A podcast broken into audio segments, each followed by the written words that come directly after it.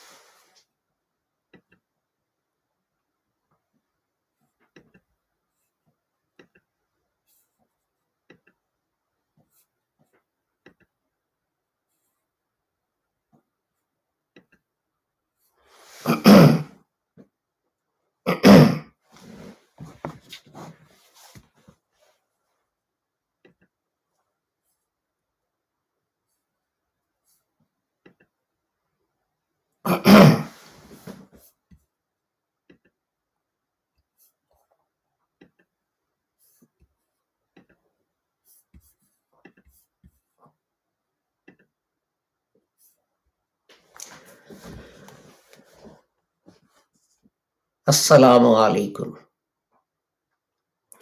It is Tuesday, the 31st of May 2022. In our series, Reflections on, on the Holy Quran, this is broadcast number 319.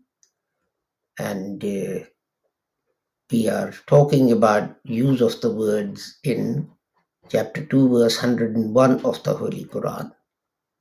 And this is the seventh part of our considering the words of this verse of the Holy Quran.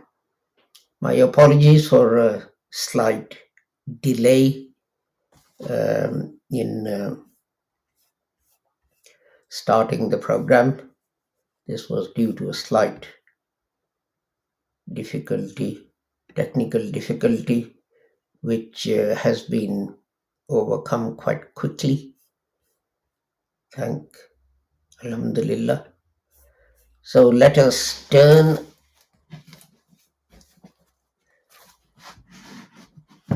to our broadcast. These broadcasts are brought to you courtesy of Laser Lahore MDS School for Education in Religion. And Laser is a department of Ahmadiyya Anjuman Isha'at Islam. The uh, Ahmadiyya Jamaat was uh, created by Hazrat Mirza Ghulam Ahmad Sahib, and he taught us that although other people say that after the Holy Prophet Muhammad, a prophet can come, this is incorrect because the Holy Quran says about the Holy Prophet Muhammad that he is Khatamun Nabiyyin. And uh, the Holy Prophet explained this by saying, La Nabi Abadi. There is no prophet after me. And uh, Hazrat Mirza Ghulam Ahmad Sahib Rahmatullah taught that his claim is that, it, that in accordance with the Hadith, he is a mujaddid, a reformer, who are to appear amongst the Muslims from time to time to guide Muslims back onto the correct path after, after they have strayed. And uh, he said that his distinction was that other ahadith also speak of the coming of a Messiah and a Mahdi, and these titles applied to him. He, so, he also taught that uh, Muslims show too much haste in declaring each other heretics and kafirs and so on. He said this is against what the Holy Prophet commanded. Because the Holy Prophet said that if one reciter of the kalima says to another reciter of the kalima, you are not a Muslim, then it's the person saying it who's the heretic. Just think on these words. And uh, Hazrat Mirza Ghulam Ahmad also taught that um, others believe that some prophetic revelation has been missed out from the Holy Quran. And uh, some that is in the Holy Quran has been abrogated, cancelled. He said this cannot be correct because in the Holy Quran, God says, I have revealed it and I will guard it. And if something is missing from the Holy Quran, that means the Holy Quran is not complete, na'uzubillah. And if parts of it are abrogated or cancelled, that means that it's not perfect. This is why abrogation has to take place because something is not correct or perfect. but the Holy Quran is perfect and complete. And uh, Hazrat stressed that jihad is a fundamental duty of every Muslim. But jihad is defined by the Holy Prophet Muhammad, who said,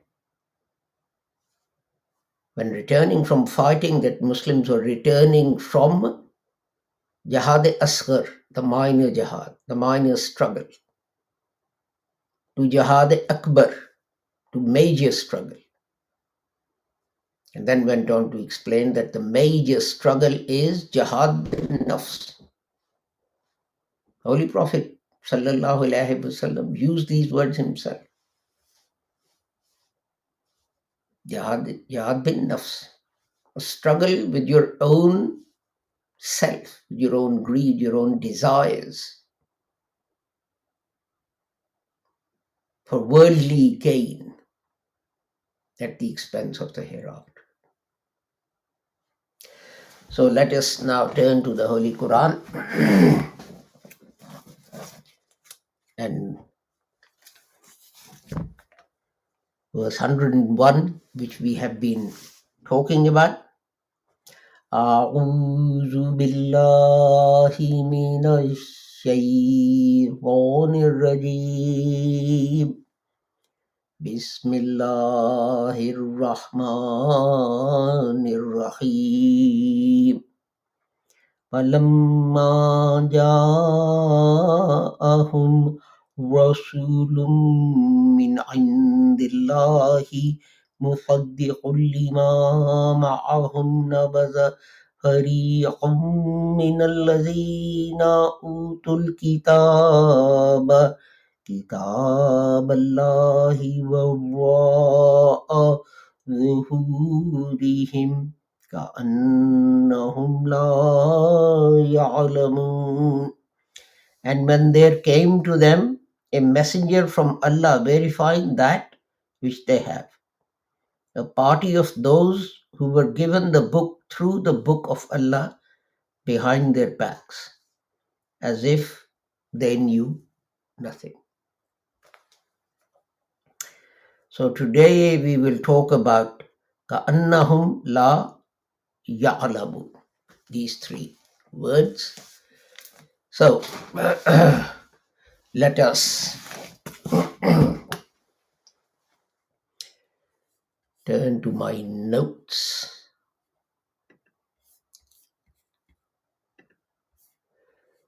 So the first word, as I said, that we look at is ka'annahum.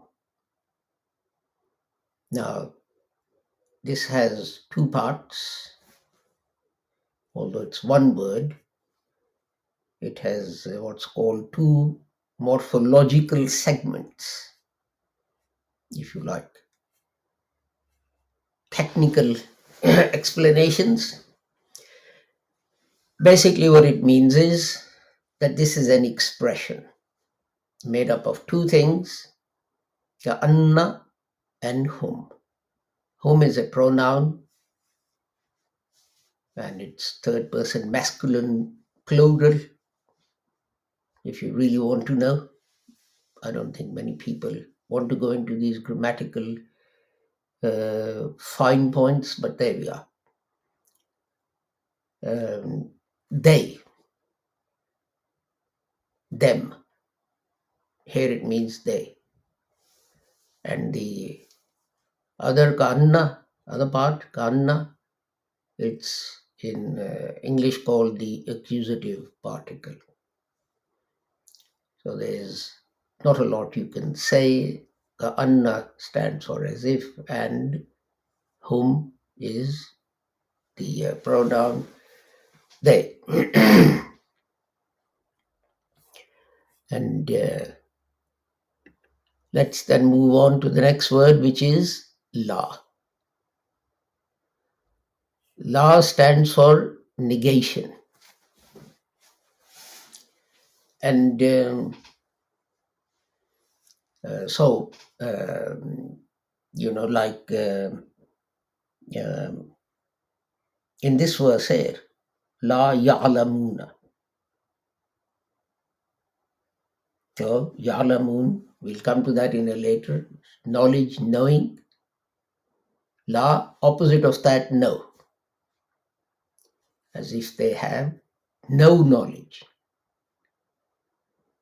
But the thing to remember about law is that it completely negates what it's referring to. Here it's referring to Yal Ya'lamun, about these people's pretense of not understanding. And we have the same thing in the hadith that I refer to in every broadcast, which says, La Nabiya Badi. La, no. Nabiya, prophet. Bad, again, Badi has two parts, Bad, after, and E or Ya at the end of Bad is the pronoun. So it has two segments, Badi. Bad after, and that Ya means me. You know, Kitabi, my book. Kitab book, adding a Ya at the end, that's a pronoun, my book. Belongs to me. What belongs to me? The book. Same applies to the common uh, words Maulvi, which is used for an imam or a religious leader or someone with knowledge of religion. Maula actually means my lord. Lord. Adding ya at the end makes it Maulvi, my lord. Maulana. Maula, Lord. Na, our, our Lord. So these pronouns are being added to the noun and uh, it's become a title for certain religious leaders. So I'm, uh, I'm going into that to explain to you about Badi. Bad, after, me is the pronoun, after whom? After me. La. There is no, absolutely no. Nabiya, prophet. Bad, the, after, the, me, me. Now the Holy Prophet clearly says that after him there is no prophet. Law is absolute. It's absolute denial of what follows. Absolute negation. That doesn't exist. It can't happen.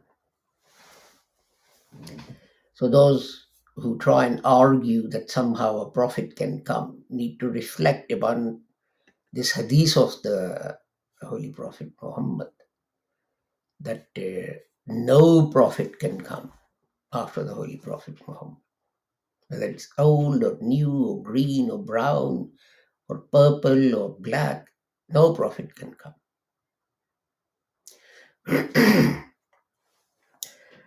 Next word, Ya'lamun, the last word of this verse of the Holy Quran. Its uh, uh, root, triliteral root, is Ghain, Lam, and Mim. And uh, it occurs in the Holy Quran 854 times, 14 words made with these three letters um, appear in the Holy Quran. 382 times. It uh, appears as Alima, and 163 times it's the word Ali, and 73 times as Alameen, and 49 times as Alam, and 41 times as Allama. What else do we have? What else do we have? 18 times as Alim, and 11 times as Ma'alum. Now, these words which are made from uh, these three letters, like ilm, ali, malumat, alim, ma'alum, mu'allam, these are all common words in Urdu. But the problem that arises is this that Urdu has restricted the meanings of these words. So, whereas in Arabic the word would be very broad, in Urdu, what they would do is just take and use one meaning of that word, which is fine. But the problem with that is that people then start thinking that that word only has that one meaning. And the breadth of the words or of the meanings is lost. And then this leads to problems because, you know, some if someone then in Urdu uses a word in its Arabic sense, then people get confused. Al alimu actually means to completely know and understand something. And you can do that by knowing about the thing or um, by its attributes. You know, if someone says Shahid, which is my name, now people don't have to know my attributes like my color and you know height and weight and where I live and so on to realize it's me. Immediately their brain tells them it's that person.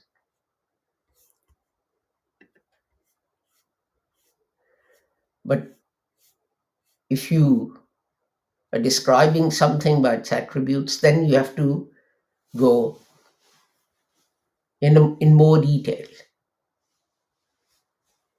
So, what the Holy Quran does is sometimes it refers to exactly the opposite to define what it's trying to say. Like in chapter 8, verse 60, it says, La ta'lamunahumullahu ya'lamuhum. And those that you don't know, God knows. God is aware of them. So you see, this attribute of God of knowing everything is established by the negative of human beings that they don't know everything. So what you don't know, God knows.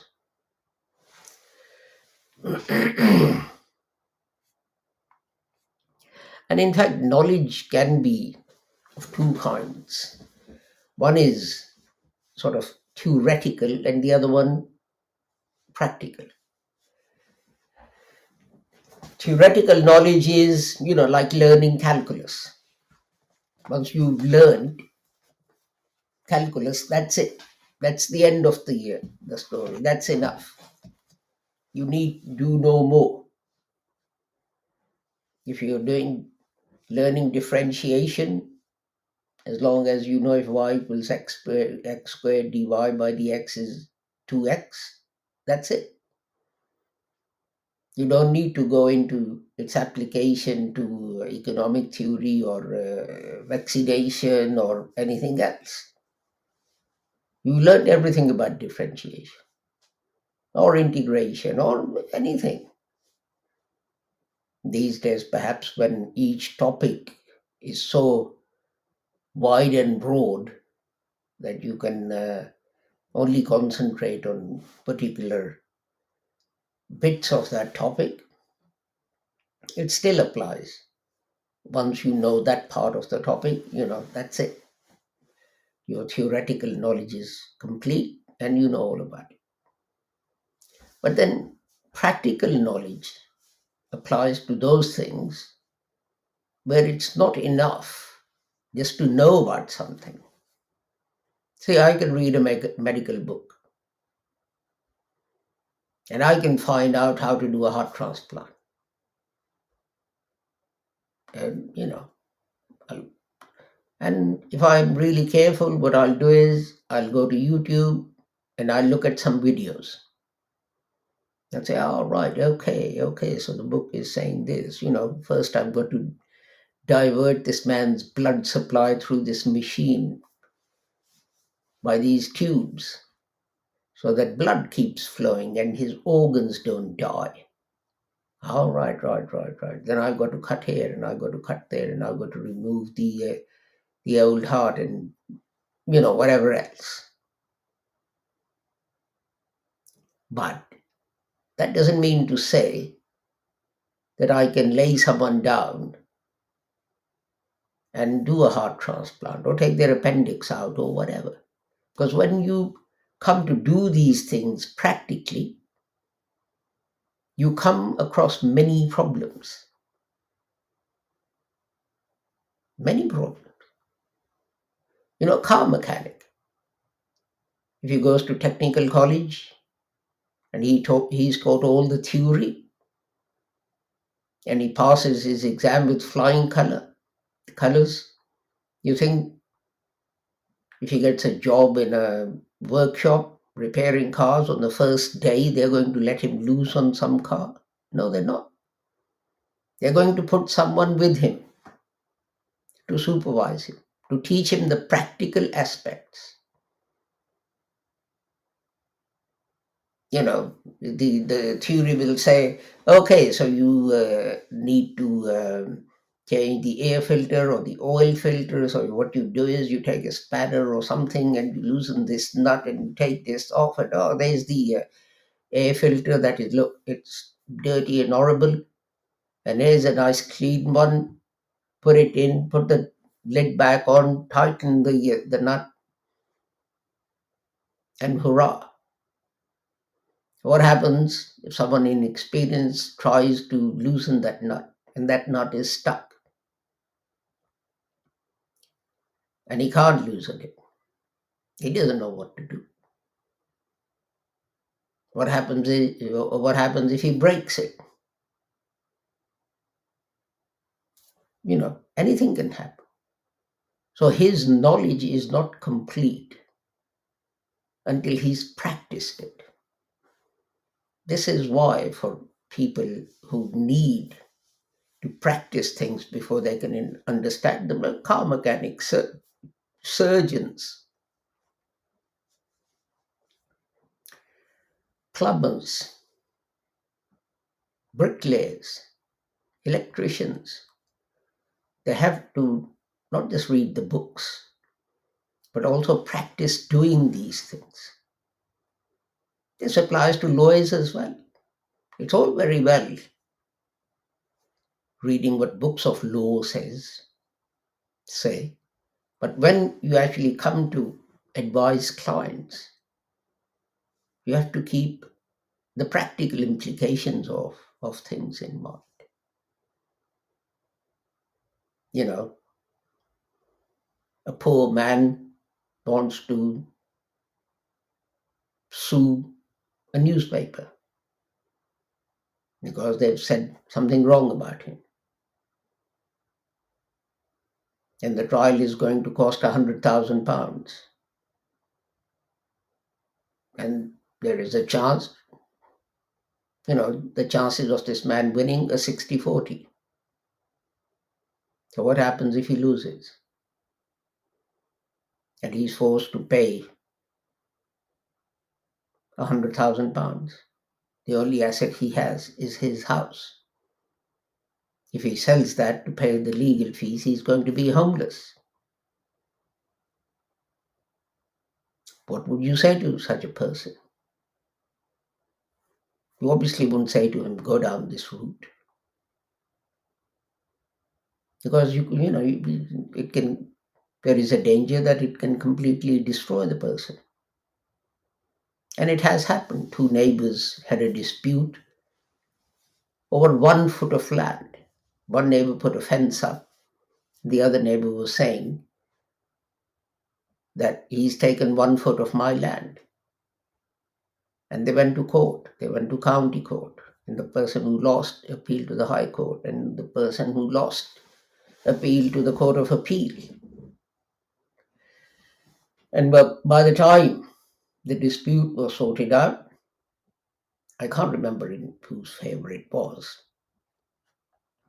One of the neighbors had to actually sell his house. I, I think it was the neighbor who was claiming the extra one foot. He had to sell his house to pay the legal fees. What was the point? Some of it is, you know, not being properly advised and so on, and that kind of thing. But anyway, and, you know, some of it may be that the lawyers just wanted to make money. But there we are. Now, there's also, you see, you can also look at knowledge from another aspect, and that is that knowledge that is perfect and complete. And knowledge, things, or conclusions that we draw depending upon our uh, experience and experimentation and all this kind of thing.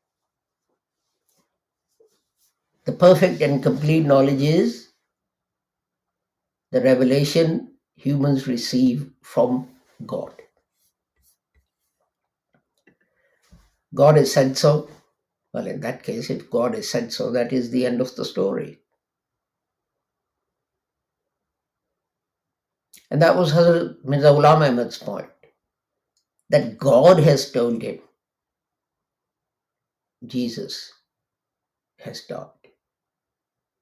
This is why those people who say that God has stopped speaking to people are wrong. Yes, we agree no prophet can now come. That is correct. That no prophet can now come. But at the same time, God continues to guide people. You see, you know, take this death of Jesus.